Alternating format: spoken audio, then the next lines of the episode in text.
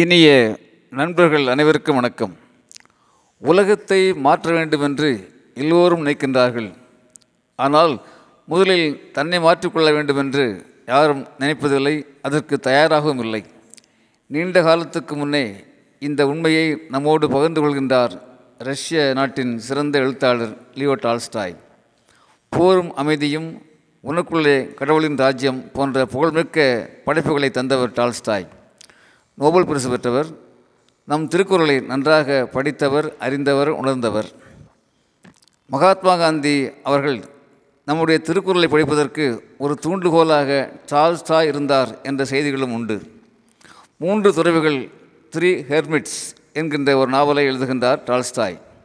அந்த நாவலில் ஒரு தீவு அங்கே மூன்று வயதான துறவிகள் வாழ்ந்து வருகின்றார்கள்.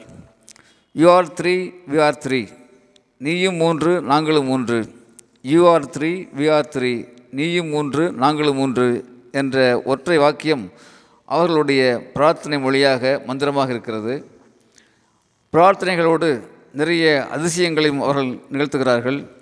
அவற்றையெல்லாம் கேள்விப்பட்ட அந்த தீவில் இருக்கின்ற ஒரு பிஷப் அவர்களை நேரடியாக சந்திக்கிறார்.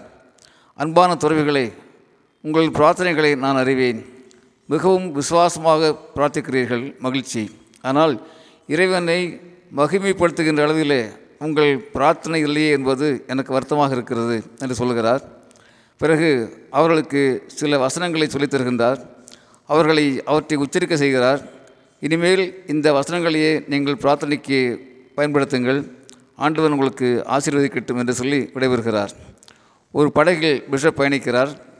சில நிமிடங்களில் தன் படகின் பின்னால் ஒரு பெரிய ஒளி தெரிவதை பிஷப் உணர்கிறார் திரும்பி பார்க்கிறார். அந்த மூன்று துறவிகளும் கடல் அலைகள் மீது நடந்து கொண்டும் ஓடிக்கொண்டு வருகிறார்கள். பிஷப் ஆச்சரியமாக பார்க்கிறார். ஆனால் அந்த துறவிகள் மூவரும் பிஷப் இடத்திலே சென்று கூப்பிய கரங்களோடு ஐயா நீங்கள் சொல்லிக் கொடுத்த வசனங்களை மறந்துவிட்டோம். மீண்டும் ஒருமுறை எங்களுக்கு சொல்லிக் கொடுங்கள் என்று வேண்டுகின்றார்கள். பிஷப் கண்களை மூடி சில நாடுகள் யோசிக்கிறார்.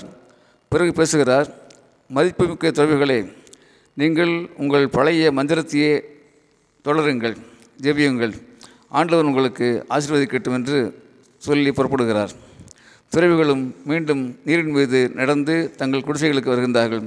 இப்படி பேசுகிறது மூன்று துறவிகள் என்கிற டால்ஸ்டாய் நாவல்.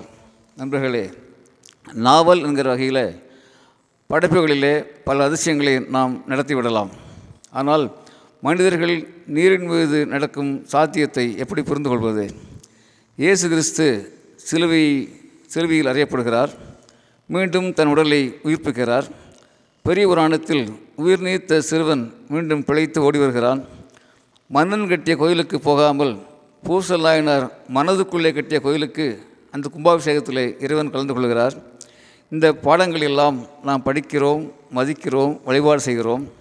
ஆனால் இன்றைய அணு யுகம் அறிவியல் போக்கு இந்த அமானுஷ்ய தன்மைகளை எப்படி பார்க்கிறது?